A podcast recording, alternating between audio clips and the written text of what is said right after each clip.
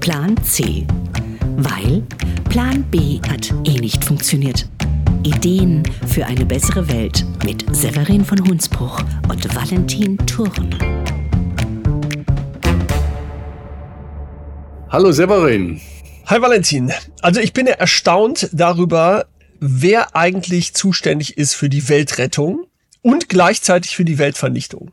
Ich glaube, es ist im Moment hauptsächlich die künstliche Intelligenz und damit einhergehend die gesamte Digitalisierung. es ist wahrscheinlich ist für beides zuständig, für Vernichtung und Rettung.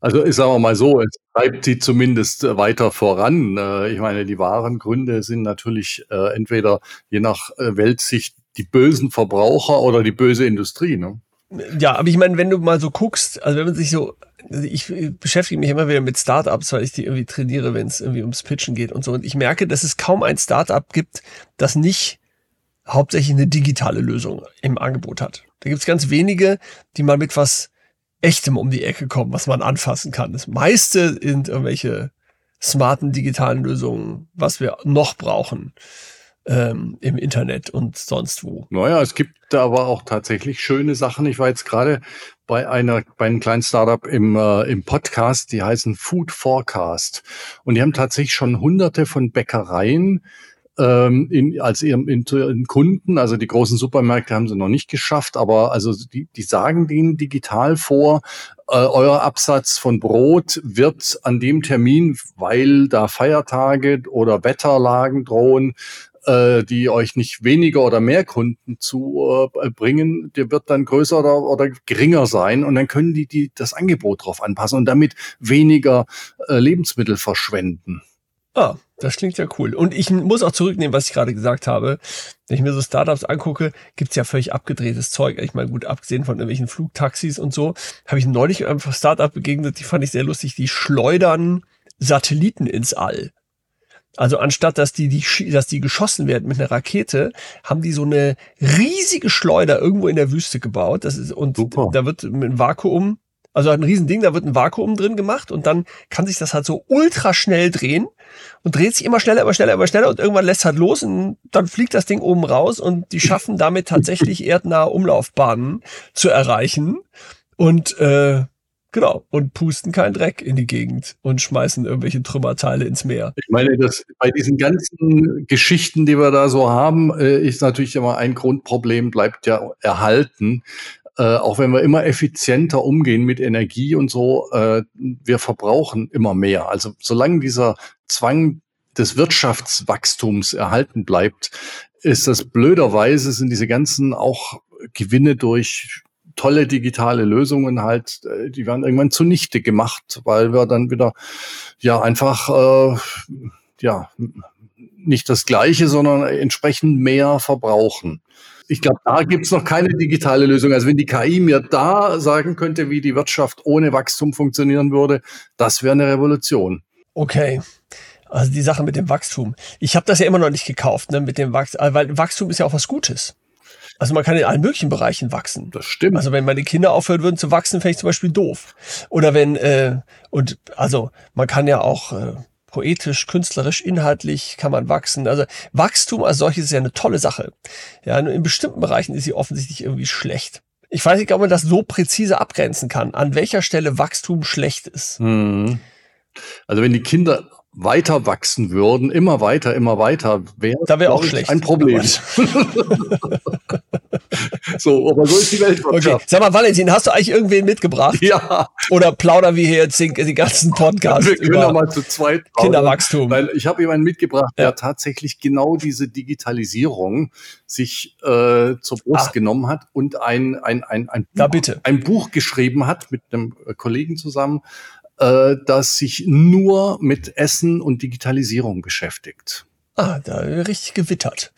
Ähm, okay. äh, und wie heißt das Buch? Der gute Mann heißt Hendrik Hase und er hat mit Olaf Deininger das Buch Food Code geschrieben. Also wie wir in der digitalen Welt die Kontrolle über unser Essen behalten. Da, da merkt man dann schon, er ist eigentlich Food-Blogger, also ne, so, äh, dass er eigentlich auch einen kritischen Blick auf diese Szene hat. Und äh, ja, also deswegen okay. habe ich ihn eingeladen. Ich wusste noch gar nicht, dass ähm, die digitale Welt uns die Kontrolle über unser Essen nimmt. Ah, Aber das können wir ja gleich das ist Frage. Holen wir ihn doch mal rein. Ja, machen wir. Hallo Hendrik. Hi. Sag mal, ähm, Hendrik, äh, der Titel deines Buches heißt ja äh, neben Food Code auch, wie wir in der digitalen Welt die Kontrolle über unser Essen behalten. Ich habe mich dann natürlich sofort gefragt, äh, wieso verlieren wir eigentlich gerade Kontrolle? Das impliziert ja der, äh, der, der Titel, dass wir in der digitalen Welt Kontrolle über unser Essen verlieren würden. Warum? Naja, weil wir das Thema, glaube ich, viel zu selten auf der Agenda haben, weil wir irgendwie äh, Essen und Digitalisierung und Algorithmen, was hat das denn miteinander zu tun? Da muss man doch eigentlich über maximal vielleicht nur über Trecker reden ähm, oder ja Food, okay, ein bisschen Instagram, ähm, wo die Leute sich irgendwie ihre tagtäglichen Gerichte hin und her schicken. Aber was hat denn das miteinander zu tun? Und ähm, das habe ich in ganz vielen Gesprächen so das Gefühl gehabt, dass diese beiden Welten noch nicht so wirklich zusammengehören oder dass man die noch nicht zusammen denkt. Und ähm, dann entstehen eben im digitalen Raum ganz viele Strukturen und auch natürlich ganz viele Lösungen, Apps, äh, Algorithmen entstehen, es entstehen Entwicklerteams, Startups, aber auch große Konzerne machen sich jetzt da auf den Weg. Und die machen sich einfach mal auf den Weg. Und wenn wir da nicht genau hingucken und wenn wir uns das nicht vergegenwärtigen und da auch unsere Impulse reingeben, was wir von dieser Welt erwarten, also der digitalen Zukunft unseres Essens, dann habe ich nach meiner Recherche, die ich zusammen mit dem äh, Olaf Deininger gemacht habe, schon den Eindruck gewonnen, hm, könnte sein, dass uns da einige Kontrolle äh, abhanden kommt. Man denke nur an das Thema Social Media, da sind wir ja mittlerweile ja auch schlauer und wissen, wenn wir da nicht genau hingucken, dann geht's nicht nur um irgendwie ein paar Freunde zu adden, sondern dann geht's auf einmal um die Gefährdung unserer Demokratie, um Beeinflussung, um Fake News und so weiter.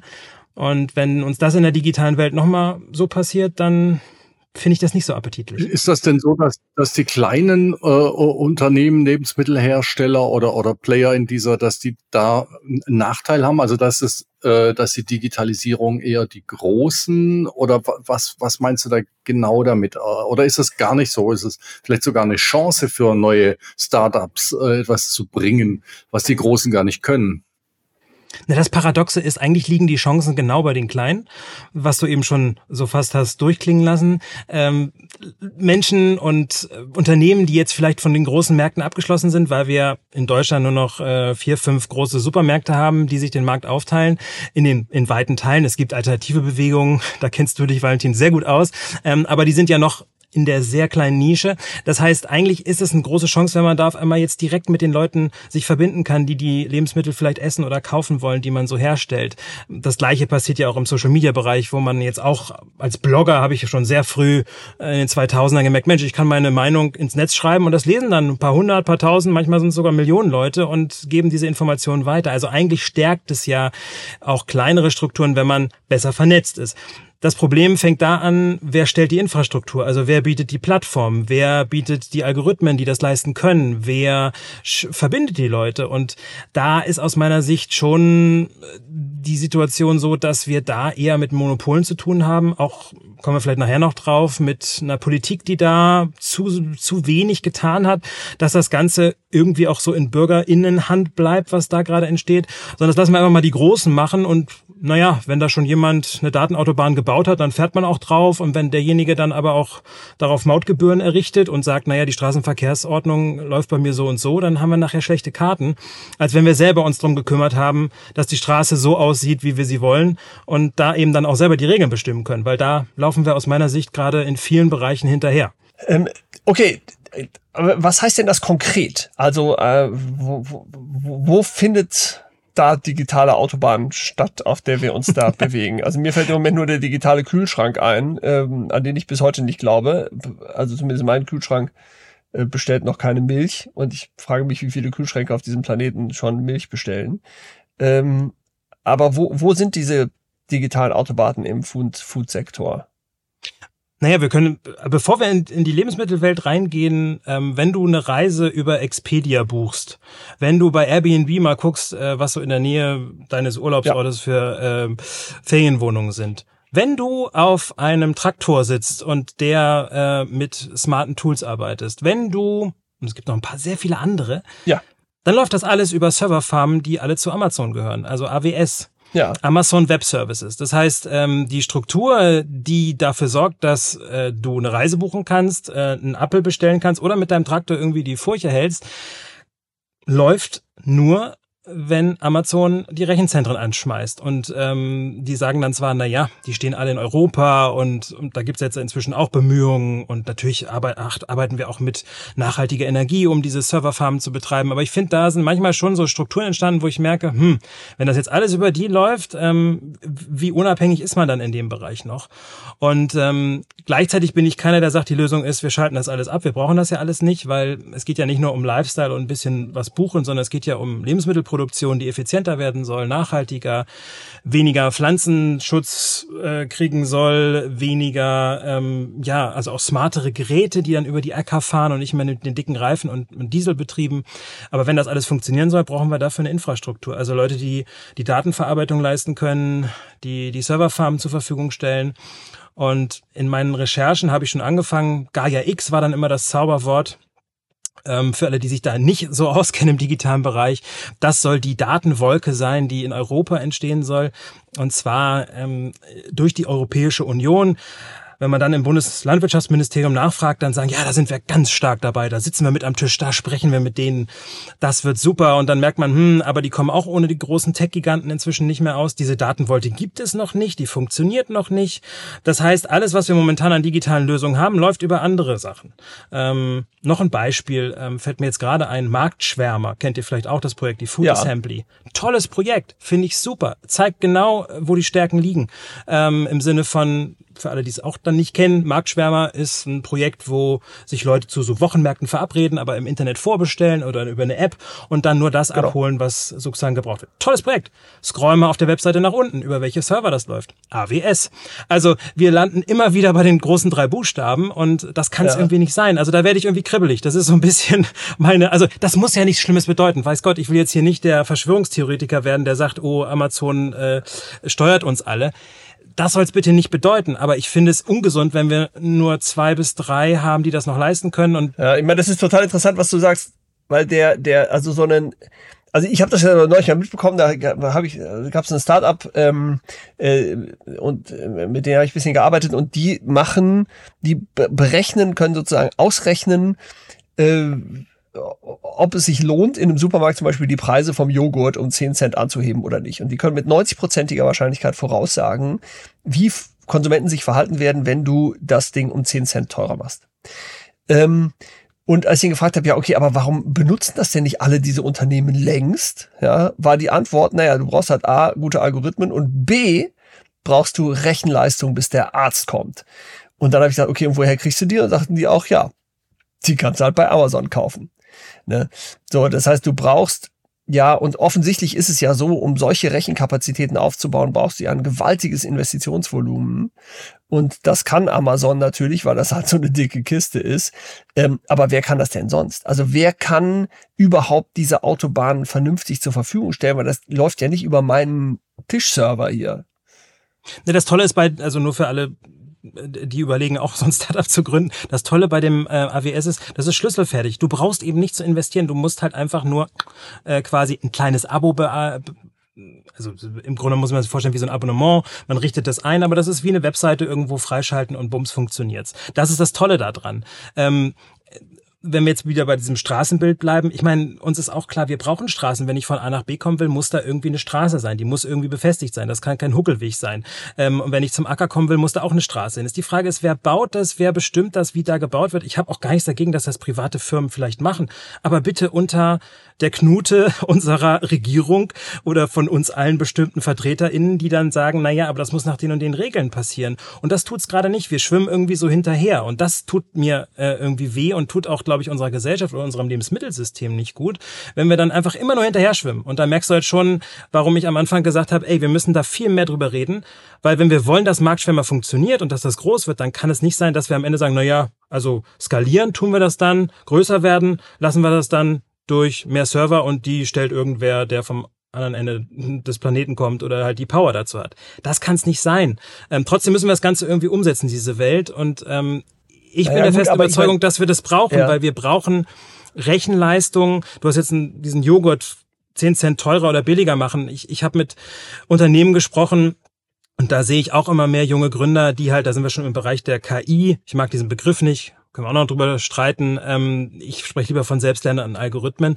Aber durch Masse an Daten, also nicht nur Verbrauchsdaten, also wie viele Joghurts brauchen wir an einem Dienstag, weil da kaufen immer so und so viele Leute ein. Dann du schmeißt noch drauf, wie wird die, wird die Sonne scheinen, wird es regnen, ähm, ist Ferien ja oder nein, ist ein Feiertag in Berlin ja oder nein. Danach kannst du sehr, sehr präzise vorhersagen, da müssen nicht vier Joghurts stehen äh, oder 20 Joghurts, sondern da müssen ähm, 3,2 Joghurts stehen. Und dann sind wir schon genau dem Feld, wo Valentin in den letzten Jahren sehr viel unterwegs gewesen äh, ist, ich auch, dass die halt sehr, sehr präzise werden in ihren Vorhersagen und dann natürlich auch Lebensmittelverschwendung dadurch eingedämmt werden kann, weil die Vorhersagen besser werden. Ich habe mit Unternehmen gesprochen, die bei Drogeristen die Vorhersagen für Shampoo, Kosmetik und solche Sachen ähm, vorhersagen. Und die können das so präzise, dass die Regale kürzer werden. Also wenn ihr das nächste Mal beim Druckeristen, ich sage jetzt keinen Namen, da seid, dann äh, könnt ihr quasi über die über das Regal drüber gucken, nur weil ein Algorithmus so gut weiß, dass da vier Packungen Shampoo stehen müssen und nicht mehr 20. So. Und das heißt für die Lebensmittelwelt ja enorme Potenziale, wenn wir um Lebensmittelverschwendung und solche Sachen sprechen. Ähm, ich habe jetzt andere äh, Zeitungsartikel schon gelesen, da beschweren sich die Tafeln hier in Berlin, dass der Algorithmus so gut ist, dass bei ihnen nichts mehr ankommt. Das ist dann das andere Problem, ja, also dass wir zu wenig Überschüsse haben. Ähm, aber da sieht man das Potenzial. Ähm, aus meiner Sicht ist es deswegen notwendig, dass wir diese Technologie nutzen, im Sinne von, dass wir das Potenzial nutzen, weil wir nutzen auch Strom und wir nutzen auch, äh, weiß ich nicht, Warenwirtschaftssysteme, die irgendwie das möglich machen, dass man irgendwie Waren handeln kann und so wir sollten auch solche neuen Algorithmen und Technologien nutzen, aber bitte so, dass wir eben die Kontrolle behalten und dass wir auch die Kontrolle nicht abgeben. Das heißt, dass wir unsere Stimmen, weil deswegen sprechen wir hier, äh, mit reingeben. Stimmen von ähm, ich brauche gar nicht alles digital, ist eine legitime Meinung. Genauso wie zu sagen, ähm, ich erwarte, dass der Algorithmus nicht nur eine Möhrensorte kennt, sondern bitte 120 und der nächste Bauer sagt bitte 2000. Also, dass wir da mehrere Stimmen unterbringen.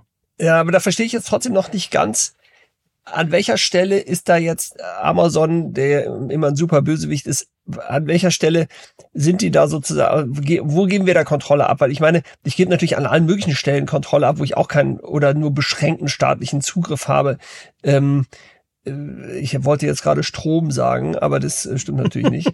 Ähm, aber sozusagen, was, ich meine, das Geschäftsmodell von Amazon an der Stelle ist ja, äh, ich kriege ein Abo-Gebühr dafür, dass ich denen meinen Server zur Verfügung stelle. Was die auf dem Server machen, ist mir egal. Also Marktschwärmer macht da halt ihre Sachen. Da kommt ja nicht Amazon vorbei und sagt, also die Möhren finde ich jetzt nicht gut. Die verkauft ihr jetzt bitte nicht mehr über über Marktschwärmer, sondern die stellen ja im Prinzip einfach wirklich Infrastruktur zur Verfügung. So, jetzt natürlich können die irgendwann sagen, so, morgen wollen wir jetzt gerne 10 Euro mehr haben. Und dann gucken wir alle in die Röhre und denken, oh weia, jetzt rechnet sich unser Geschäftsmodell auf einmal nicht mehr. Auf der anderen Seite kann man sagen, werden die nicht machen, weil damit verlieren sie ja Kunden, ist auch doof. Also wo ist sozusagen die Gefahr, dass wir diesen Kontrollverlust irgendetwas passiert, wo wir an der Stelle nicht mitreden können, in der, Infra in der digitalen Infrastruktur? Naja, wir haben eine, es sind wenige Player. Wir reden jetzt hier über Amazon. Ich, also es gibt auch noch andere. Also äh, man kann auch auf die Azure Cloud gehen. Man kann auch, also es, es gibt einfach vier, fünf Giganten, äh, auf, auf deren Dienste man auch zurückgreifen kann. Aber dann wird's schon dünne. Ähm, deswegen äh, reden wir vielleicht nicht äh, die ganze Zeit äh, über das A. Ähm, so es gibt auch andere Buchstaben, die da eine Rolle spielen. Ähm, die Gefahr sehe ich so, du hast Strom angesprochen. Strom war früher auch nicht so reguliert. Wenn man sich die Anfänge anguckt der Elektrizität, da gab es wahnsinnige Monopole, vor allem in den USA, die dann A, Preise bestimmt haben und natürlich ist dann so eine Infrastruktur auch wahnsinnig anfällig, wenn dann eben so ein Serverzentrum ausfällt und eigentlich das alles in der Hand ist, die nicht so gut überwacht ist. Ähm, und da haben wir in Vergangenheit schon gemerkt, dann bleiben auf einmal Staubsauger stehen, und zwar millionenfach in den USA, wenn dann so ein Serverzentrum ausfällt, äh, eins von einer Firma, die aber so wichtig ist, dass sozusagen alle über die laufen. Genauso eben eine Tageszeitung, die nicht mehr erscheinen kann, weil die Server weg, äh, wegbrechen und so weiter. Das sind die Anfälligkeiten, ähm, die so eine Infrastruktur, die aus meiner Sicht ähm, nicht wirklich schlau durchdacht ist, nicht diversifiziert ist, wo halt zu wenig ähm, getan wird, dass da sozusagen verstanden wird, was da eigentlich passiert. Und da sind wir jetzt gerade nur, wenn wir bei Cloud-Services sprechen, eben bei der Speicherung und Verarbeitung von Daten. Diese Kontrolle sehe ich ja auch in den Algorithmen, die auf jetzt auf uns losgelassen werden. Also wir sind dann bei Sprachmodellen, künstliche Intelligenz. Wie wird dort Vielfalt in der Lebensmittelwirtschaft und in der Agrarwirtschaft abgebildet? Wie reagieren die auf Anfragen? Ähm, wie werden Algorithmen heutzutage trainiert? Mit welchen Daten, die dann wie entscheiden, was wo im Regal liegt? Das ist dann, da kommen wir nicht immer bei Amazon raus, aber dann kommen wir bei EntwicklerInnen raus, die vielleicht eben gesagt haben, naja, Möhre ist orange warum soll ich da jetzt violette Möhren, was soll das denn? Und dann erkennt der äh, Algorithmus das auf einmal nicht. Ist jetzt auch wieder sehr plakativ gesprochen, aber ihr versteht, worauf ich hinaus will. Der ja, hat dann absolut. ein gewisses Bild von Möhre, von ein gewisses Bild von Kartoffel. Und wenn wir von Kartoffeln reden, hier in unserem kleinen kulinarischen Kreis vielleicht, dann fallen uns auf einen Anhieb schon mal zehn Sorten ein und die sehen nicht alle rund und gelb aus, sondern die haben verschiedenste Formen. Und ähm, in meinen Recherchen habe ich gemerkt, dass im kulinarischen Feld zwar ganz viel entsteht, was so gesunde Ernährung angeht, personalisierte Ernährung, ganz viele tolle Algorithmen, die du legst einfach nur noch ein paar Gemüse auf den Tisch, hältst die Kamera drüber und der erkennt automatisch, dass da irgendwie eine Paprika ist, eine Gurke, eine Tomate und sonst was und schlägt dir daraufhin automatisch Gerichte vor, die du damit kochen kannst. Das ist eine tolle Lösung, zum Beispiel für Leute, die nicht kochen können oder nicht so viel Zeit haben oder nicht 200 Kochbücher haben wie ich will mich jetzt hier nicht ausnehmen, aber bei mir stehen sehr viele Kochbücher, ja. Aber ähm, das ist eine tolle Lösung für Leute, die einfach nur mal anfangen wollen zu kochen. Oder wenn ich zu Valentin jetzt gucke, ne, Kühlschrank auf, Foto von machen, Algorithmus sagt mir, was kann ich da noch von kochen, ohne jetzt tausend Rezepte zu suchen. Das geht heute. Also ohne Quatsch, das ist keine Zukunftsvision mehr, das kannst du heute machen. Die Frage ist, wie viel erkennen die da in dem Kühlschrank? Wie gut sind diese Algorithmen aufgestellt auf Vielfalt?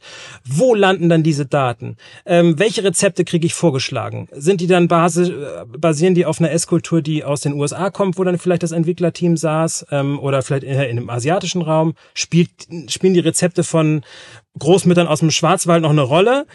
Ja, das sind Fragen, die ich mich frage. Und da geht's bei mir auch los mit der Kontrolle. nach Japan verlegen, finde ich. Ja, oder die, die, die kollektive, die kollektive, das, die, die Intelligenz des Schwarms nutzen, also so wie das, wie das äh, Chef Koch und andere auch machen. Also ich würde es ja immer noch langweiligerweise meine, was ich im Kühlschrank sehe, das ist den Tipp, den ich die, den meisten gebe, wenn sie sagen, ich möchte gegen meinen, meinen zu viel Lebensmittelverschwendung ankämpfen. Was soll ich tun? Ja, erstmal, bevor du äh, ähm, anfängst zu kochen, nicht den Kühlschrank zulassen und überlegen, was will ich, sondern in den Kühlschrank reingucken, was ist demnächst dran. Und dann kann man ja auch, äh, keine Ahnung, äh, Kürbis oder was auch immer da ist, eintippen.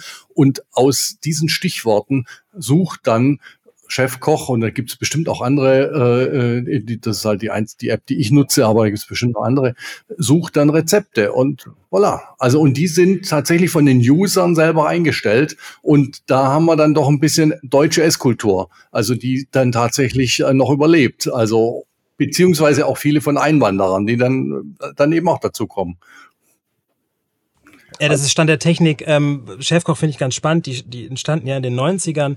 Ich habe das dann im Zuge der Recherche mal so verfolgt. Was für Wellen haben wir eigentlich in dieser digitalen Esskultur? Für mich ist das schon eine, die, die fast schon wieder nicht ich verschwindet. Also so, die haben einen wahnsinnigen Datenschatz. Äh, die haben irgendwann sehr früh angefangen, so Rezepte zu sammeln. Äh, manchmal kommt man bei wirklich tollen Sachen raus, manchmal auch bei eher fragwürdigen Sachen, vor allem wenn man auf die Bilder guckt. So, ähm, dann gab es irgendwann auch die Foodblogger. Das hat sich jetzt schon wieder verschoben in das Instagram Instagrammige. Instagram ist auch schon wieder veraltet. Wir müssen jetzt eigentlich bei TikTok gucken. Es geht um kurze Videos, die ich erstaunlicherweise ganz oft auch aus Bäckereien sehe. Ich verfolge Metzger, die live zerlegen auf TikTok, was ich, wo ich gedacht habe, das hätte ich mir nicht träumen lassen, dass das mal geht. Ähm, und da für Transparenz sorgen, für, für, und, und, und die stellen sich da wirklich nicht nur im Shitstorm, sondern auch vielen interessanten Fragen. Ähm, aber das ist für mich, das sind so diese Stufen der Esskultur, die wir auch in, in Foodgood ganz, ganz gut beschreiben. Und ich laufe hier durch den Supermarkt vor ein, zwei Wochen mit der neuen Funktion von ChatGPT und ich mache wirklich ein Foto von eingepackten Rosenkohl, das sind ja so Netze und so ein paar Rosen, äh, äh paar Rotkohlsachen daneben äh, in so einer Kiste. Einfach beim Super oben drüber gehalten Foto gemacht. Habe ich nur das, das Foto hochgeladen bei ChatGPT und dazu gefragt, was mache ich daraus, wenn es draußen schneit? Und der kann das sozusagen dann runterbrechen und sagt, naja, dann mach doch am besten das und das. Der kann sogar Gefühle im Sinne von, der hat mir jetzt keinen Rotkohlsalat frisch und knackig, wenn es draußen noch ein bisschen Wärme hat, empfohlen, sondern eher einen Eintopf. Also das ist sozusagen für mich so die nächste Stufe. Ähm, und, und das finde ich hochgradig faszinierend, wenn man sich nur die Funktion anguckt, was da möglich ist. Ähm, aber natürlich habe ich, frage ich mich da, welche Rolle spielen dann zum Beispiel eingewanderte Esskulturen? Welche Rolle spielt da Nachhaltigkeit? Auf welcher Basis werden diese Rezepte dann gemacht oder diese Empfehlung? Also ich kann das noch weiter ausführen. Die spannendsten Sachen finde ich momentan, ich, ich fotografiere einen, einen, einen Joghurt, den ich morgens beim ähm, Frühstück in einem Hotel bekommen habe. Das war in Würzburg. Und dann einfach nur die Zutatenliste, kopiere die bei irgend so einem Sprachmodell, so heißen die Dinger ja, KI rein und frage, ist das gesund und wo liegen die Probleme? Und dann bricht er mir das alles runter, erkennt, dass da Fructose-Glucose-Sirup drin ist, was er nicht mag, dass das Wärme behandelt ist, dass er sagt, dass dann kann es nicht mehr so probiotisch sein. Dann empfiehlt er mir Alternativen, wie ich den Joghurt abändern könnte oder eine Alternative finden könnte, wo ich gedacht habe, Wahnsinn ähm, was da alles passiert. Und ich finde es aus unserer Sicht, sagen wir als alter Food-Aktivist, sage ich dann irgendwie, wow, der redet mir eigentlich gerade von diesem Joghurt ab. Der war übrigens aus der Zott-Familie, also gehörte zum Zott-Unternehmenskomplex. Äh, hm. Der sagt dann, nee, den lieber nicht, such dir mal was Gesundes. Und dann denke ich, auch nicht schlecht. Also ähm, es gibt noch so Lebensmittelkonzerne, die streiten sich gerade mit Cem Özdemir, weil es angeblich ein Werbeverbot geben soll. Der Algorithmus, der der gut trainiert ist, der der dem ist das wurscht, der empfiehlt das einfach nicht mehr. Ja, also ich finde die Entwicklung fantastisch. Aber eben auch da frage ich mich, wem ist das zugänglich? Wie wird da Esskultur verändert? Wie wird es abgebildet? Und so faszinierend, dass ich, dass ich das finde, wenn andere Frage, ich habe gefragt, ähm, wie gesund ist ein Restaurant, über dem einem Loving It steht? Und dann hat mir ChatGPT wirklich geantwortet, ähm, ja, kommt drauf an, wie ich Gesundheit definiere. Wenn ich Gesundheit als Abwesenheit von Krankheit definiere, dann ist das Restaurant nicht gesund. Wo ich mir denke, wow, ähm, am Ende wollen die auch alle mit Werbung Geld verdienen. Ne? Also auf einmal raten mir diese Algorithmen davon ab, dahin zu gehen. Ist das denen bewusst? Ich meine, ich denke, ja, ganz cool. Also wenn jetzt alle danach sich orientieren, dann äh, sind bald nicht mehr so viele da unter dem gelben M zu finden. Aber ich frage mich halt schon, was passiert in dieser Welt und reden wir damit? Vor allem diejenigen, die sich Tag und Nacht mit Essen auseinandersetzen, die äh, auf dem Acker stehen, die für Vielfalt stehen, die sagen, okay, es soll nicht ein Brot geben, was dann super erkannt wird, sondern am besten 2000.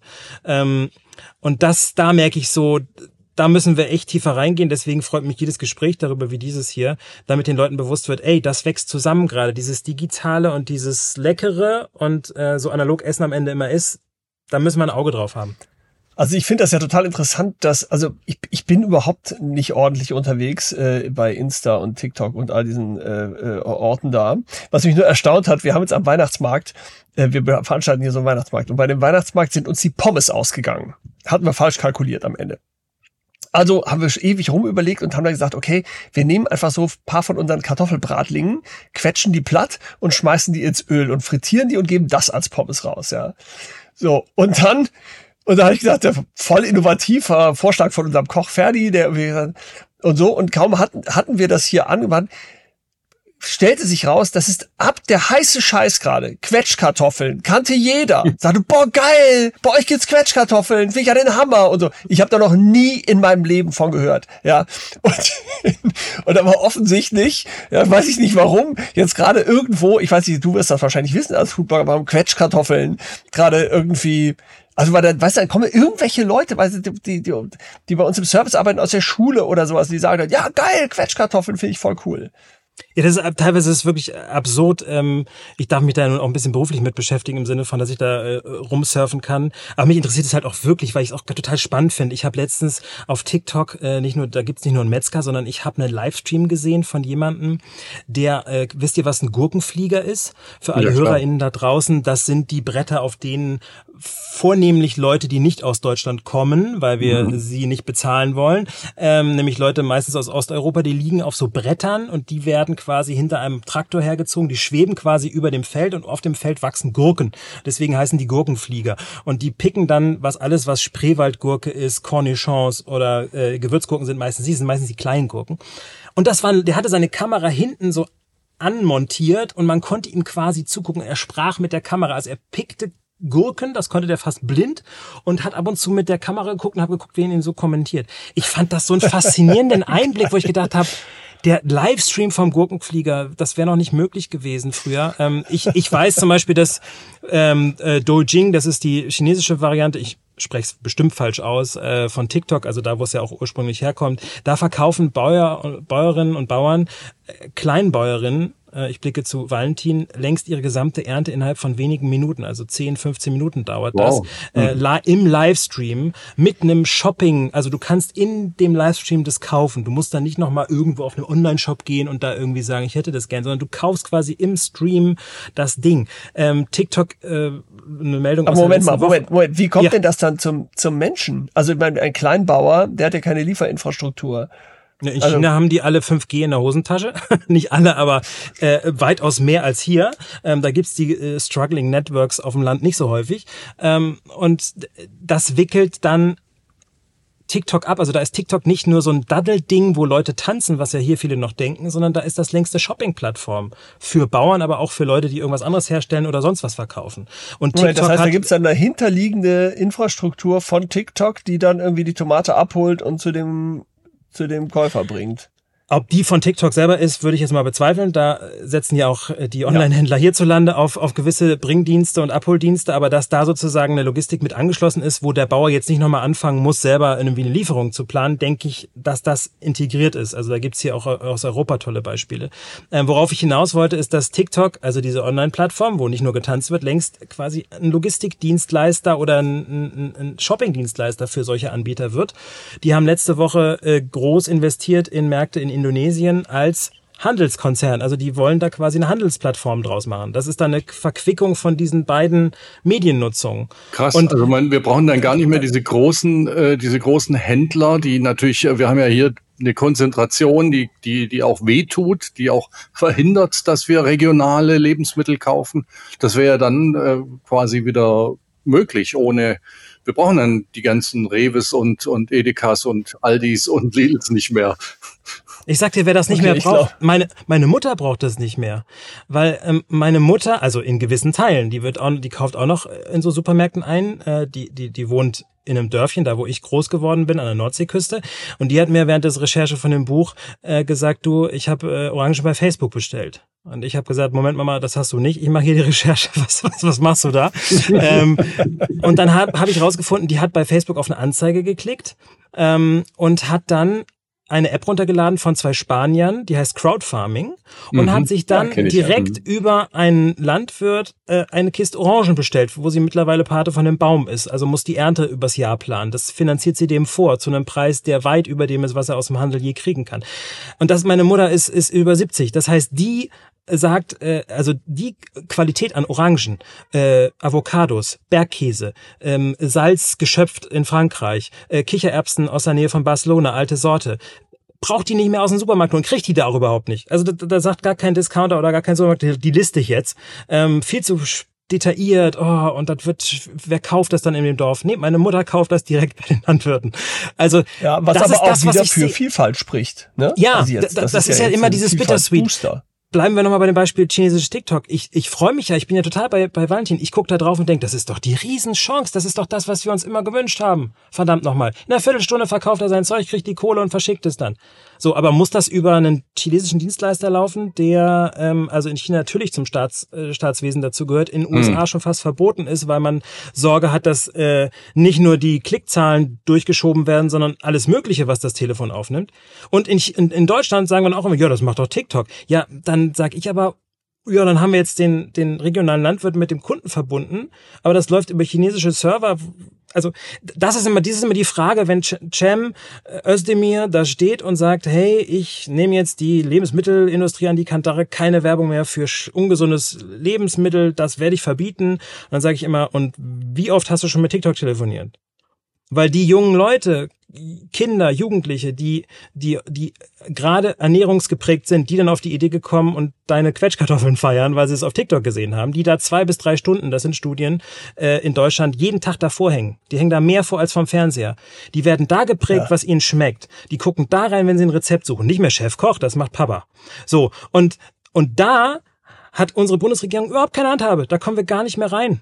Oder beziehungsweise würde ich als Minister auch sagen, nee, da rufe ich mal lieber nicht an, da muss ich mir in China anrufen, da habe ich nachher noch den Außenminister oder die Außenministerin in unserem Fall auf dem, auf dem Terminkalender. Das, da, nee, ich verbiete mal lieber Großflächenplakate. Das macht Cem Özdemir. Oder äh, Litfaßsäulen, wo ich mal sage, ja, gegen die laufe ich auch manchmal noch gegen, wenn ich von meinem Telefon hochgucke, so ungefähr an der Straße. Aber, aber es interessiert kein Kind und keinen Jugendlichen mehr. Versteht ihr, was ich meine? Und das ist für mich so dieses Ja, Update, was die Diskussion um Digitalisierung unseres Essens dringend braucht und wo ich immer in der Politik mir die Haare raufe und sage, Mann, Leute, ihr könnt doch nicht das jetzt, also und ne, das letzte Ja, Woche aber das ist passiert. tatsächlich Irgendwelche- sofort die Frage, wie macht man's? Also zum, zum einen muss ich mal vorab schieben, dass mein, mein Sohn hat gestern, als ich ihn nach TikTok gefragt habe, gesagt, ich habe das vor zwei Wochen deinstalliert. Das kostet einfach zu viel Zeit. Habe ich gedacht, okay, das finde ich, ähm, Wie alt ist äh, der nochmal? finde ich, der ist 17. Also 17? insofern, ja, gut, ja. ja, auf, ja, also insofern, äh, da gibt's auch ja eine gesunde Gegenbewegung äh, irgendwie. Äh, tr- so, t- trotz allem äh, finde das natürlich, äh, da stimme ich dir total zu, offensichtlich in riesigem Maße statt. Und die eigentliche Werbeplattform heute ist natürlich Social Media. Da brauchen wir uns ja, da braucht man sich ja, nee, und da, an der Stelle verstehe ich natürlich auch, da haben wir jetzt wieder dieses Thema Plattform, aber die Plattform wird ja von einem Algorithmus gesteuert. Und der Algorithmus, der kann natürlich schon Interessen vertreten. Also gerade bei diesen Wischdingern wie TikTok, äh, die ich übrigens auch gemeingefährlich finde, weil äh, wenn ich TikTok anmache, also meine Tochter hat es mir übrigens vor einem halben Jahr deinstalliert auf meinem Handy. Ich habe gesagt, so, aber weil das Problem ist, wenn du ja einmal TikTok anmachst, das geht, dann ist eine Stunde weg und du denkst, es waren fünf Minuten. Das ist ja unfassbar, was diese Dinger für eine Zeit fressen.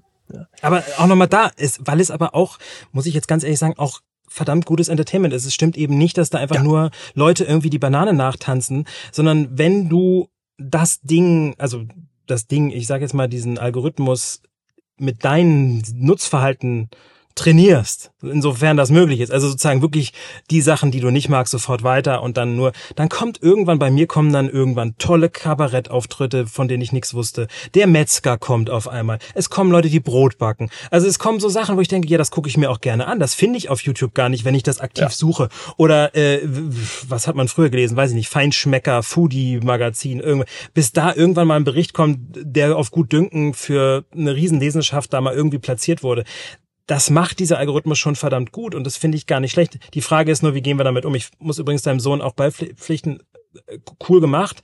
Ähm, auch die Bewegung gibt's diese achtsame, achtsamen Umgang mit Social Media. Da vielleicht noch als, als Insight aus meiner Welt, wo ich mich viel mit beschäftige. Wir haben inzwischen die Generation Z, also die nach den Millennials, nach meiner Generation, die mit diesem ganzen digitalen Kram angefangen hat, Bloggen und so weiter wenn man da Studien liest, äh, dann wird's einem Angst und Bange, weil für die ist Essen inzwischen ein Riesenproblem, weil sie dauernd sehen, alle ernähren sich vegan und nachhaltig. Sie aber selber in ihrem Alltag lernen, kriege ich ja gar nicht hin. Kann ich mir gar nicht mehr leisten mit meinem Studentengehalt, Job, was ich so zur Verfügung habe. Und die fangen dann an, mit jeder Kaufentscheidung sich schlechter zu fühlen, weil sie natürlich die hohen Ziele, die sie auch von Influencern aus dem Ich bin mega gesund, nachhaltig und sonst wie nicht erreichen können. Und äh, da sind dann so Umfragewerte von 60, 70 Prozent, für die ist Essen fast so ein Angstthema geworden, weil sie einfach Sorge haben, sich bei jeder Entscheidung falsch zu ernähren, weil sie es eben noch nicht hinkriegen.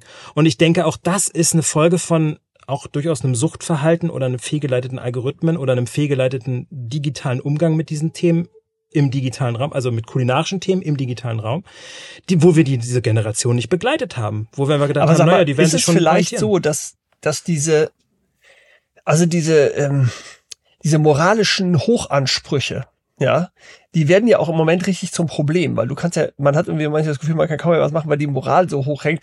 Und ich habe es neulich im ICE, da war schon wieder Verspätung und dann verteilten die so Wasser in Tetrapacks und verteilten aber auch Saft in Tetrapacks. Und auf dem Saft, das war ein Apfel, Birne, Pfirsich Saft, ähm, stand ganz dick drauf, vegan. Und dann habe ich gedacht, na toll, das ist ja eine Überraschung. Und äh, und und als man dann näher hingeschaut hat, hat man gesehen, äh, hauptsächlich Wasser, der Rest irgendwelches aus irgendwelchen Schrottkonzentraten. Das hat geschmeckt, dass selbst meine meine äh, Capri-Sonne liebende Tochter gesagt hat, das trinke ich nicht. Ähm, also äh, das war wirklich ein Albtraum. Und äh, das finde ich ist aber eine ganz komische Diskrepanz, die da auf so eine gewisse Weise entsteht, dass es so mo moralische Ebenen gibt, die irgendwie ganz stark werden durch das Netz und und dann in der Wirklichkeit überhaupt nicht abbildbar sind. Für mich ist es ein Thema mit, also, mit, den, mit dem, also Moral, also diese ganzen Kopfgeschichten, äh, die natürlich viel entstehen, weil wir gucken auf einen Glasbildschirm, wo Bild- und Textinformationen uns erreichen. Und darüber haben wir jetzt auch noch nicht gesprochen. Was für mich für die Gegenbewegung dazugehören muss, ist, dass, dass das Körpergefühl, ähm, Essen als Erlebnis, als Genuss, äh, Geruch, Geschmack, Sehen, Anfassen. Ja, also meine meine Erfahrung, keine Ahnung. Ich muss jetzt, wenn ich Valentin angucke, dann bin ich ganz schnell auf einem Kürbisacker irgendwo bei Berlin und gucke mir die Kürbisse an, die alle liegen bleiben, weil sie leichte Ecken haben und ich immer, wenn man nur aus den Medienbildern kennt von Lebensmittelverschwendung, Kürbisse, die verfaulen, dann hat man so Gammelbilder und dann habe ich gedacht, das sind ja einfach nur so Macken. Was haben die denn alle so? Und das war eine schöne Aktion, ne? Zwölf Jahre ja, her. Hast, Taste the Waste. Genau. Und, und hast dann gemerkt so, hey, das ist ja gar nicht das Problem. Aber dafür muss ich das Ding in der Hand halten, anfassen, drüber streichen, irgendwie mal hochheben, merken, dass da Dreck dran ist. Dann Oder merke ich halt auch die. Kochen und dann anschließend essen und das in Gemeinschaft. Also das sind natürlich, das stimmt, das ist so. alles digital nicht möglich. Also und äh, genau. äh, eigentlich bringt uns das Digitale weg von diesem Genussorientierten. Also äh, es kann uns hinbringen, aber nur wenn wir mit der Motivation schon da sind. Und wenn die Motivation noch nicht da ist, dann ja, dann ist es vielleicht gerade der Weg, der uns äh, hindert daran, äh, Genuss zu empfinden. Also ich, ich, äh, ich habe eine Tochter, die, äh, die eher bei Instagram ist und äh, sich auch ein Limiter hat eingebaut. Äh, da war ich dann aber erstaunt, da habe ich gesagt, okay, Instagram Limiter, ja, auf zwei Stunden täglich. Da merkt er schon, das ist, das ist das Limit. Also die, die, das heißt, sie waren noch deutlich drüber und äh, mit dem Essen und Instagram ist voll mit tollen Gerichten, wirklich ganz tolle Sachen. Also das, das, da war ich total begeistert, das zu sehen. Aber ähm, ja, also äh, ich, ich, also sie wahrscheinlich ernähren sich nur noch die Influencer gut. ja. Nee, da gibt's doch auch die, die Studien, irgendwie Leute, die das dann disclaimed haben, dass sie ganz viel von dem weggeschmissen haben, was sie da gezeigt haben, weil sie es einfach nicht mehr essen konnten. Also da gab's auch mal so Skandale. Ähm, aber vielleicht sieht man eben genau den Punkt, dass, dass, dass, dass, dass ich mit digitaler Esskultur nicht nur meine, wir müssen uns jetzt mehr mit Hashtags bei Instagram beschäftigen, sondern uns mit genau dieser Balance auseinandersetzen, uns überlegen, welche Anteile sollen welche Sachen haben, wie essen wir eigentlich am Tisch. Äh, bei uns hier, äh, bei mir in der Familie am Tisch gibt's kein Smartphone, das liegt im Flur. So, das ist aber schon eine bewusste Entscheidung. Ihr habt von Limitern gesprochen. Wie, wie gehen wir mit Genussmomenten um? Wie, wie trainieren wir Kinder? Also du kannst ganz toll eine, eine Anbauplanung für deinen Balkon mit verschiedenen Fruchtfolgen, dass du das Maximum aus dem Ding rausholst, ohne Chemie, ohne irgendein Zeug. Äh, ist eine tolle App. Ich weiß nicht, ob ihr sie kennt. Nee. Äh, kommt in die Show Notes. Ähm, äh, ganz einfach, kannst hin und her schieben. Es fühlt sich an wie ein Computerspiel und trotzdem kannst du deinen Garten damit viel effizienter machen, obwohl du kein Bauer bist. Fantastisch. Aber du musst bitte mit, mit den eigenen Händen dann anfangen, da drin rumzuwählen, weil sonst mhm. nimmst du dir das Erlebnis. Also ich glaube, genau diese, diese Diskussion braucht's und äh, weder das eine noch das andere kann man irgendwie so vernachlässigen oder sagen, das ist des Teufels. Ähm, ich wünsche mir halt, dass das irgendwie zusammengeht und dass wir eben genau diese Potenziale nutzen und dann aber trotzdem eben, wie gesagt, Kontrolle verhalten. Also wir haben ja jetzt von Limitern gesprochen, das ist ja die totale Kontrolle. Ne? Also wie schaffe ich mir Kontrolle? Ist es eine Verbots-App? Ist es ein Bewusstsein? Ist es irgendwie ein Erlebnis? Also und, und das gerade beim Essen finde ich so wichtig und ähm, Jetzt versteht ihr vielleicht, warum man darüber ein Buch schreiben muss. Also ich habe mir gedacht, es wird so viel. Leute, da müssen wir anders und, und intensiver drüber reden, weil sonst ähm, hängen ja, wir irgendwo geht, zwischen. Es geht einfach weit über diese die Thematik. Äh, die Industrie wird immer mächtiger. Das ist ein Ding, aber das andere ist, wir haben verloren an Esskultur verloren und äh, das hat was mit der modernen Industriegesellschaft zu tun und das ja, dass wir sozusagen en, en, entfremdet konsumieren im Supermarkt oder, oder eben weit weg sind von der Landwirtschaft. Und ja, da kann Digitalisierung ja beides heißen. Es bringt uns entweder näher zu den Bauern oder noch weiter weg. Also ne, das kann, kann beides heißen zwei Beispiele noch. Also ich habe letztens rot gebratenen Schweinebauch gemacht. Vom Markt, äh, so Mangalitza, alte Schweinerasse und so weiter. Und dann habe ich wirklich bei YouTube ein Video gefunden von einer chinesischen Hausfrau, die diesen rot gebratenen Schweinebauch macht. Das ist so eine Sichuan-Geschichte, wird dann schön scharf. Sichuan-Pfeffer, der macht so leicht taubes Gefühl auf der Zunge. Das wird so karamellisiert. Also für alle Veganer, die jetzt mm. kurz mal weghören, aber für alle Fleischesser. Äh, ein fantastischer Genuss. Und ich war so, das kriege ich in keinem Kochbuch. Die hat dann immer ähm, die Blasen beschrieben beschrieben oder gezeigt mit ihrer Kamera, wie die Blasen sein müssen von dem Zucker, der sich in dem Wasser auflöst. Und dann wusste ich, okay, ist zu weit oder ist zu kurz. kann kein Kochbuch, kann ich nur mit YouTube. Und trotzdem hat es mir weitergeholfen, meinen regionalen Schweinebauch zu, zum Genuss zu führen. Jetzt noch ein anderes Beispiel, weil wir eben über Instagram gesprochen haben. Die andere Kehrseite. Ähm, es gibt ein, ein, Unternehmen, die sitzen äh, in Tel Aviv, ähm, die äh, ziehen den ganzen Content, der öffentlich verfügbar ist, von Instagram, von Blogs, von verschiedenen Suchmaschinen, also Big Data, ne? Also alles, was so da ist, runter, runter, runter und scannen das nach Lebensmitteln. Das, was ich eben besprochen habe, meine Erfahrung im Lidl oder im Aldi oder in irgendeinem anderen Supermarkt, äh, in dem man dann geht und einfach nur die Kamera aufs Gemüse hält und erkennt Rosenkohl, Rotkohl oder was auch immer. Ähm, dass sozusagen äh, diese Technologie kannst du natürlich in Masse auch auf alle möglichen Foodbilder, die so einpurzeln, nutzen. Das heißt, du weißt irgendwann, nehmen wir mal das Beispiel Schnitzel in München, dann weißt du irgendwann, wie oft Schnitzel neben Kartoffelsalat liegt und ob da irgendwie noch ein bisschen Petersilie drauf ist oder ob da mal irgendwie äh, Preiselbeeren auftauchen oder ob eine Zitrone da liegt oder ob jemand irgendwie kreativ, ich weiß nicht, was eine tolle Schnitzelbeilage ist. Nehmen wir mal Nudeln, irgendwo auftaucht und dann weißt du irgendwann, wo was mit, welch, mit was kombiniert wird. Das muss kein Mensch mehr machen, sondern das macht der Algorithmus mit Bilderkennung, KI. Ja, Mustererkennung, das können diese selbstlernenden Algorithmen, die wir künstliche Intelligenz nennen, sehr gut. Und diese Unternehmen, wir sind wieder in Tel Aviv, äh, macht nichts anderes als das weltweit zu tun. Vor allem Zielmärkte sind USA und UK gerade, sie kommen aber auch wahrscheinlich nach Europa. Die können dann mit Vorhersagemodellen sehr gut sagen, da entsteht irgendwas in dieser Ecke von, nehmen wir mal Brooklyn, man weiß ja nicht nur, was auf den Teller liegt über Instagram, man weiß auch, an welchen Orten das gemacht wurde, welche Emojis dazu gesendet wurde, welches Wetter war, welches Einkommen, welche Altersstufe und so weiter und so fort. Das weiß man über die App und über die Daten, die man dazu noch aggregieren kann, zusammenfassen kann. Daraus können die Vorhersagen, in drei Wochen, wenn du in mm, der Bronx einen Schnitzelladen hast, packst du am besten die und die Zutat neben dein Schnitzel, weil das wird wahrscheinlich kommen, weil wenn in deinem Viertel das und das passiert, die und die Daten zusammenkommen, dann könnte sein, dass in deinem Restaurant. Was ich damit sagen will, mit solchen Suchmaschinen für Esskultur Live, die wir inzwischen schon, also die funktionieren schon. Wie gut oder schlecht die sind, müssen wir dann diskutieren. Müssen wir nochmal auf Herzen und Nieren testen. Aber du weißt eigentlich sehr genau, was in München neben dem Schnitzel liegt. Und was eventuell in München bald funktionieren könnte, wenn du ein Restaurant hast weil man dafür noch nicht mal sagen muss, was in München passiert. Man kann Ableitungen machen aus Konsumgewohnheiten in Hamburg und Berlin von derselben Einkommensstufe und so weiter.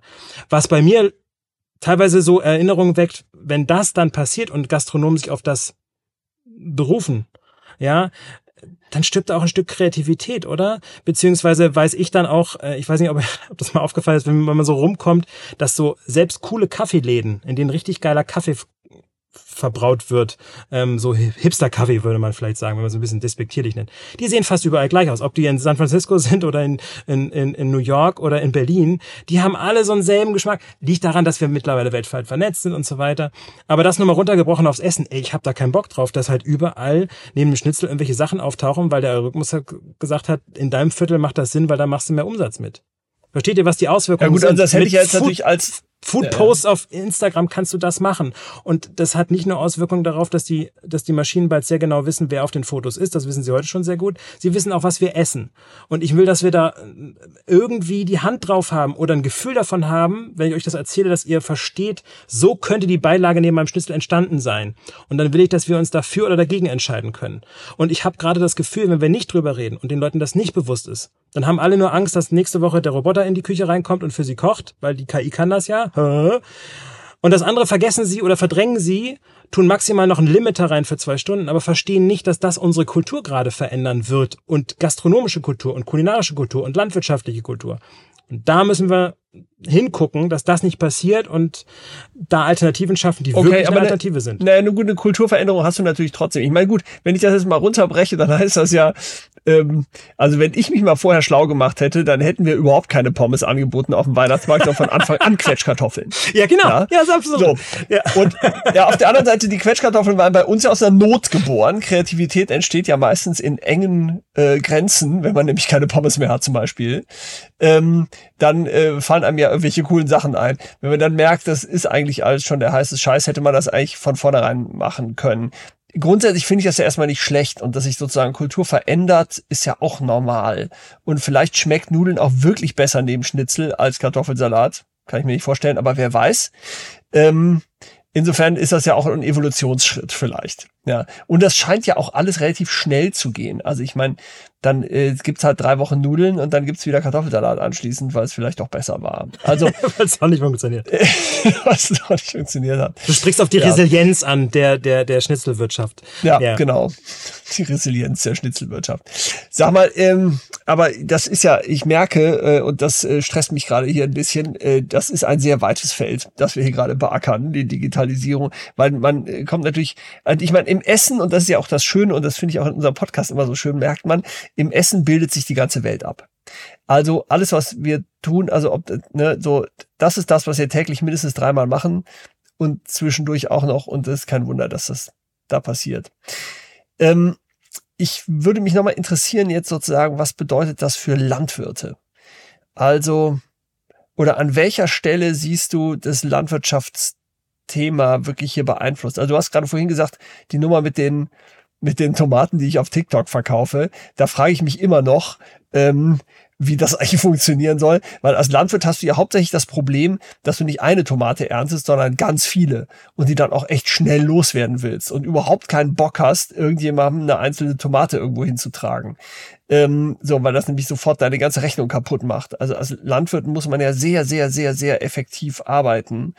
Ja, auf der anderen Seite, wenn du natürlich höhere Preise bekommst, ist ja auch ist ja auch gut. Also ich bin ja auch großer Fan von den Marktschwärmern, aber ich gehe auch nicht mehr hin. Wir schaffen das nicht hier als kleiner Betrieb gerade. Ähm, Also bei der Landwirtschaft habe ich ein Bild, ähm, wenn ihr uns die Leute jetzt zuhören, im Dezember war in Berlin eine Riesendemo. Äh, die Regierung wollte ähm, den Agrardiesel nicht mehr subventionieren. Also sind die ganzen Bauern nach Berlin gekommen. Ich war draußen im Park äh, spazieren. Äh, Du hast wirklich in der ganzen Stadt das Hupen gehört. Du hast ähm, äh, du hast dieses Motorengeräusch äh, in der Luft gehabt. Also es war wirklich beeindruckend, Und wie den viele Dieselgeruch. Den Dieselgeruch. Den sie gern subventioniert hätten. Und, und, und da sind wir ja schon, schon bei der Thematik. Also sie kommen mit einer, Masch äh, mit einer Maschine her, die ihre Ursprünge hat äh, 1800, boah, schlag mich jetzt tot, in den 80ern, 1880. Ein, ein gewisser Herr Fröhlich hat den ersten Traktor erfunden, kam aus Kassel, ist dann migriert nach USA, hat es dann an einen, an einen gewissen Herrn John Deere verkauft und seitdem gibt's auch dort äh, sehr große äh, Traktoren. Das war eine Technologie, ja, also mit der wir Deutschen ja auch durchaus ein, eine Verbindung haben, insofern dass wir an der Entwicklung des Automobils ja auch unseren Beitrag haben, dass die Dinger fahren können. Das Ding ist 130 Jahre alt. Also in der Grundstruktur. Natürlich sind die heute moderner, fahren mit GPS und so weiter. Aber, äh, aber im Prinzip hat sich nicht viel geändert. Ein, ein Mensch sitzt oben auf so einem Ding dran und das zieht irgendwas. Ähm, und Davor gab es übrigens, Entschuldigung für die Klammerbemerkung, davor gab es übrigens Lokomotoren. Ja, die sehen auch super aus. Die, Die Lokomotoren, das ist das ist total geil. Das ist so eine Dampfmaschine, die kannst du fahren, dann stellst du auf die eine Seite vom Feld, auf der anderen Seite kommt so ein Rad und dann ziehst du damit den Flug immer über das Feld und äh, hin und zurück. Also die, die, der Lokomotor dampfbetrieben ähm, ist dann aber leider komplett verloren gegangen. Entschuldige, ich habe dich unterbrochen. Ja, und davor hatte man wahnsinnig viele Pferde. Also wenn man sich anguckt, die, die Ja. Grafiken, die zeige ich sehr gerne, wie viele Millionen Pferde es in der Landwirtschaft gab und wie wenig äh, Traktoren und wie sich das halt in wenigen Jahrzehnten umgedreht hat. Ähm, und deswegen ist für mich die Landwirtschaft, wo wir ja immer versuchen, irgendwie das Maximum rauszuholen, im Sinne von äh, möglichst viele Leute satt zu kriegen, das Ganze nicht so Knochenarbeit werden zu lassen, da hat's immer Technologiefortschritte gegeben. Und ich finde es ganz spannend, dass wir immer über diese autonom fahrenden Autos sprechen, die auf irgendwelchen Straßen umher düngeln und das meistens nicht hinkriegen. Die autonom fahrendsten Maschinen kenne ich vor allem von Äckern, also jedenfalls, wenn sie wieder auf der Straße sind, dann sehen die Regeln anders aus, aber die, die werden schon sehr, sehr smart gesteuert und da spielt Technologie eine große Rolle. Und eigentlich ist dieser Sektor total Technologie äh, affin. Das ist, wenn man auf die große Agrarmesse geht, wie jetzt im November wieder in Hannover, Agritechnica, da bin ich ja manchmal erschlagen. Das sind riesigen Maschinen. Und ich gucke da aber drauf und ich gehe dann in die Drohnenhalle und gucke mir die an. Ähm, weil da habe ich auf einmal Hersteller, die denken ganz anders. Die denken irgendwie von der Die Luft aus. pflücken Die, Äpfel. die, ja, pflücken Äpfel. Oder die, war doch dieses Jahr in Hannover? Äpfel Ja. pflückende Drohnen. Genau, Teffel. Die, die, die, die, die, die pflücken Äpfel, die ähm, ernten Erdbeeren, die, also nicht die Drohnen, sondern das sind dann so Agrarroboter, das sind dann so Roboterarme, die äh, können Reis ausbringen, die können natürlich auch äh, Pflanzenschutz und Pestizide ausbringen, auch alles äh, mitgedacht, aber natürlich viel, viel anders als die große Riesenspritze, die das einfach mal einmal groß verteilt. Was ich damit sagen will, ist, dass dieser Sektor einfach schon extrem von diesen Technologiewandeln betroffen ist. Und ich glaube, dass wir gerade auch an so einer Schwelle stehen, wo ich denke, dass diese dieselgetriebenen Dinger nicht für die Zukunft gemacht sind, vor allem wenn wir die Ziele erreichen wollen, wie die wir so vorhaben. Und dass wir das dieses Ding komplett anders denken müssen. Und dazu gehört einmal ein ganz anderer Maschinenpark, der muss smarter werden, leichter vor allem. Ähm, aber da gehört auch eine Technik, die in diesen Maschinen drin ist. Das sind dann Sensoren, die genau wissen, ähm, was da eigentlich im Boden passiert und zwar im Vorbeifahren.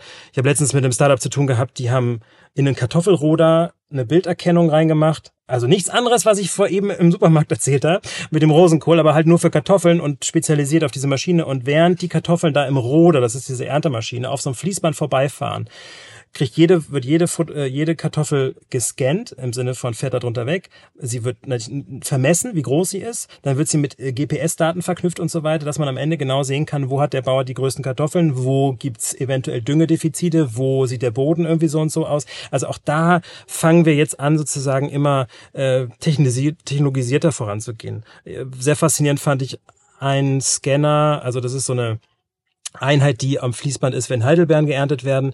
Äh, da wird jede Heidelbeere 30 Mal fotografiert. Jede Heidelbeere.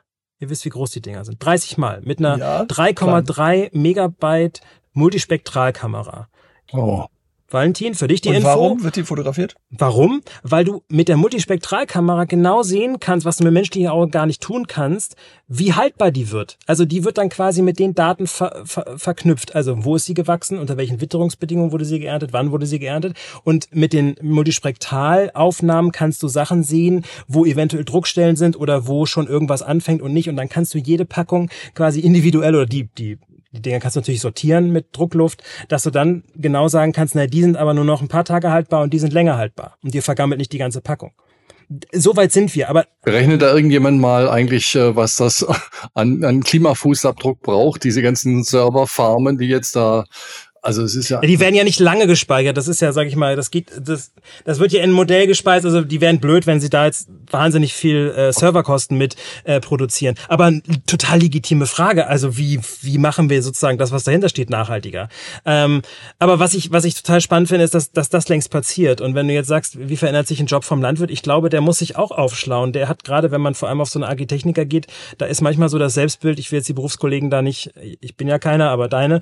Ähm, da nicht äh, in die Pfanne, alle in eine Pfanne hauen, aber da habe ich manchmal das Gefühl, so desto größer der Trecker ist, desto desto mehr bin ich äh, potenter Landwirt und kann meine Macht und meine Potenz und meinen Erfolg zeigen.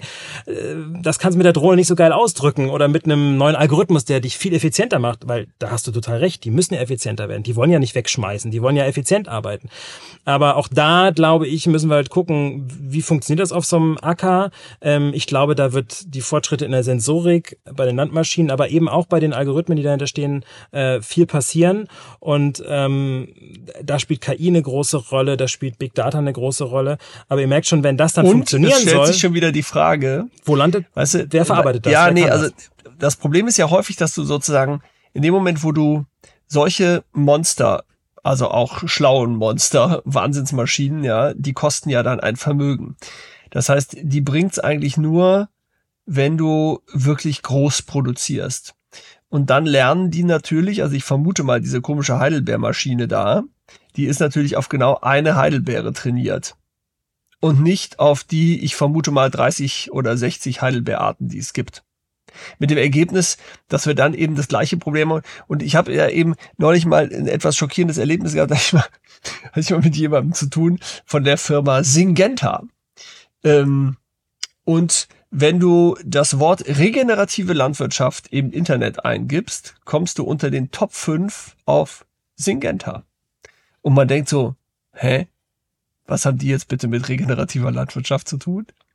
Ja, und das finden die natürlich auch cool, aber deren Story ist halt eine andere. Die nehmen halt sozusagen alles das, was, keine Ahnung, aus Agroforst und was weiß ich was für Ideen rauspurzelt und sagen, und das Bio ist gestern, morgen ist unsere regenerative Landwirtschaft, die aber natürlich dann am Ende des Tages, damit es ein Geschäftsmodell bleibt, nach genau diesen Prinzipien funktioniert, die dann eben die Vielfalt wieder brutal einkürzt. Und ich kann wirklich nur heiß dazu raten, unseren Podcast zu hören mit dem Apfelexperten, wie hieß er nochmal? Ähm, Hans-Joachim Bagnier.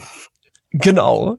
Äh, das war wirklich großartig, da nochmal zu hören, ähm, wie einfach alte Sorten und so. Meine Angst ist so ein bisschen oder, oder auf in dieser YouTube, Technisierung. Äh, Severin, wir haben inzwischen einen Clip mit ihm gedreht. Wir waren auf seinem Apfelhof in Bielefeld, äh, wo er über 300 Apfelsorten hat. Und da ja, haben wir auf YouTube einen Clip dazu gemacht. Äh, also okay. der Apfelbauer also, und die also Gentechnik. Aber da sprichst okay. du ein ganz wichtiges Thema an, weil ich, äh, weil das, was da passiert, was du eben geschrieben hast, hat für mich äh, einen Hintergrund, dass, dass ein gewisser Teil der Branche, und dann muss ich leider ein bisschen auf Bio einhauen, sagen, da haben sie gewisse Entwicklungen nicht wirklich begleitet, teilweise sogar bekämpfen sie sie aktiv. Also ja. ich lese ja aufmerksam auch äh, tolle Magazine aus dem Biobereich, da werden dann irgendwie Telefone neben Salatpflanzen gehängt und mit Pseudowissenschaft versucht, irgendwelche Strahlen zu messen, die auf diese Salatpflanzen einwirken angeblich. Also da gibt's sehr viel pseudowissenschaftliches Zeug, ja. geht teilweise in eine furchtbare Rechtseroterik, will ich jetzt aber nicht drüber mich auslassen. Aber was natürlich da passiert, ist, dass man sich eben die Technologie als Feindbild aufbaut und sagt, alles, was da irgendwie rauskommt, ist schlecht und macht uns kaputt und wir wollen wieder zurück zu was ja eigentlich fährt ähm, weil selbst wenn wir hier auf die, auf die große Wir haben Satt-Demo gehen, dann stehen da auch Trecker. Die fahren mit Diesel.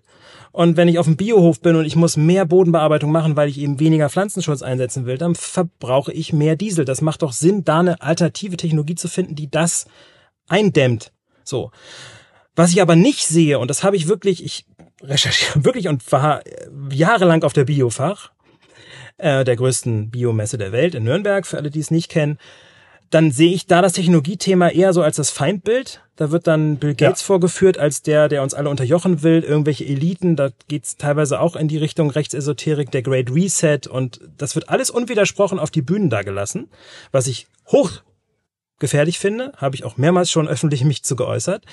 Ähm, anstatt zu sagen, okay, ich meine, gut, dass Bill Gates irgendwas mit Digitalisierung und Landwirtschaft macht, brauchen wir uns jetzt nicht zu wundern, äh, wenn er die beiden Sachen zusammen denkt. Aber warum haben wir denn so wenig über Digitalisierung nachgedacht, wo wir doch so viel über Landwirtschaft nachgedacht haben? Und das kreide ich der Bewegung insofern an, dass man da nicht ja. ein Zukunftsbild entwickelt hat, wo man gesagt hat, ja, natürlich brauchen wir Technologie. Und wir brauchen die an den und den und den und den Stellen, unter den und den und den Prämissen, unter der und der und der Kontrolle. Aber wir brauchen auch natürliche Prozesse und die funktionieren so. Das haben wir, da haben wir uns nun sehr viel mit auseinandergesetzt. Aber dieses Bild entsteht aus meiner Sicht aus der Biobewegung momentan noch nicht, ähm, obwohl die da auch präsent ist. Also ich kenne auch viele Biobauern und Biobäuerinnen, die darauf setzen. Und wenn man auf Biohöfen ist, haben die alle ein Smartphone in der Hosentasche und so weiter. Also die, die fahren ja, die reiten ja nicht auf dem Pferd durch die Gegend.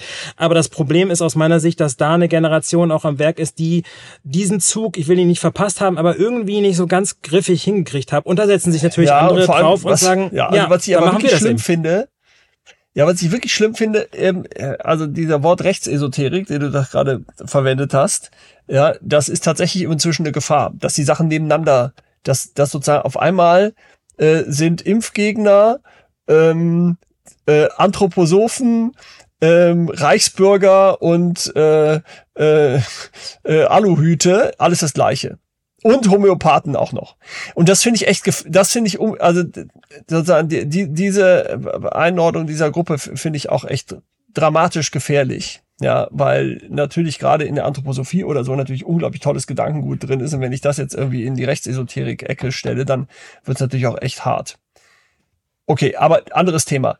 Ähm, ja, müssen wir nicht in Tiefe diskutieren. Ich habe auch noch eine gute Geschichte dazu im Angebot zu dem, was du gerade gesagt hast. Nämlich ähm, hatte ich nicht mit den Maschinenringen zu tun. Und die Maschinenringe, die haben sich gedacht, Moment mal. Also alle großen Maschinenhersteller und so, die saugen ja jetzt sozusagen mit diesen ganzen schlauen Maschinen, die jetzt gebaut werden, saugen die natürlich auch unglaubliche Daten ab. Ja. Und was passiert eigentlich mit diesen ganzen Daten? Und wer hat da eigentlich die Kontrolle? Und wie, wie funktioniert es eigentlich? Ja, weil inzwischen dann bieten die, weißt du, du die da bietet dir dann so ein großer Agrarmaschinenhersteller äh, bietet dir dann auch gleich noch so dein dein Farming-Tool an, mit dem du irgendwie deine Farm steuerst und so. Ja, das heißt, du gibst unglaubliche Informationen die ganze Zeit ab. Und da haben die Maschinenringe gesagt, ey, wir sind die Landwirte selber, die Maschinenringe gehören den Landwirten und wir machen das jetzt selbst. Das heißt, wir erheben alle Daten und stellen diese Datenplattformen zur Verfügung. Und dann entscheiden wir, wer damit wie arbeiten darf. Ja. Aber wie geht das? fand also einen, konkret, also bei John Deere weiß ich, dass du da quasi kein Ersatzteil original mehr irgendwie verbauen kannst, wenn das nicht sozusagen gescannt wird und du genau weißt, ähm, also wenn das nicht in der Cloud angemeldet ist, funktioniert das Ding danach nicht mehr, jedenfalls bei den neueren Geräten. Mhm. Ähm, und zweite kritische Bemerkung, vielleicht etwas ketzerisch, ich finde das eher ein Wert, was der Maschinenring vorhat. Die sind nur überhaupt keine KI-Experten oder ich, ich würde jetzt bezweifeln, dass sie die äh, Modelle entwickelt haben, die aus den Daten, es geht ja nicht um die Speicherung und das zu behalten. Ich hasse diesen Satz, die Bauern, äh, die Daten müssen den Bauern gehören. Was sollen die damit? Die Daten müssen den Bauern dienen und die Bauern müssen für die Daten, wenn sie die rausgeben, Lizenzen bekommen. Die müssen dafür Genau. vergütet werden. Und wenn du das nicht hinkriegst, also wenn du da sag, wenn, wenn jetzt der Maschinenring sich als, sag ich mal, Zwischenfunktion als Trader versteht zwischen diinen beiden Welten, finde ich das ein sehr gutes Modell. Genau, ähm, aber dann hoffe ich, dass da die Experten sitzen, weil sie selber, Frau Klöckner hatte mal das Beste. Die haben gesagt, das ist gar kein Problem. Da hat die so Container vorgestellt, oder nee, das waren gar nicht mal Container, das war einfach nur ein, ein normaler Autoanhänger. Da standen halt Server drauf. Und er sagt, das Problem ist gelöst, die stellen wir jetzt auf jeden Hof. So, und dann macht der, dann behält der Bauer seine Daten. Die kann er dann auf dem, auf dem Anhänger dann speichern. das ist ich denke, Quatsch. was soll das? Also das ja- ist, das ist Nein. nicht, das, da, da versteht jemand nicht, wo- worum es dabei geht. Und ähm, das vielleicht noch als Satz dazu. Ähm, das, das finde ich auch so furchtbar. Dieser Kampf auch in der Biobewegung immer noch äh, gegen äh, äh, Bayer, Glyphosat und Monsanto. Finde ich alles gut. Glyphosat, Scheißzeug muss weg und so weiter. Will ich jetzt nicht gutheißen oder sowas. Aber die wissen halt nicht, warum Bayer Monsanto gekauft hat. Nicht wegen diesem scheiß Unkrautvernichtungsmittel, wo vorher ja schon sehr breit bekannt war, dass das Müll ist und dass man da auf die, auf die Finger kriegt.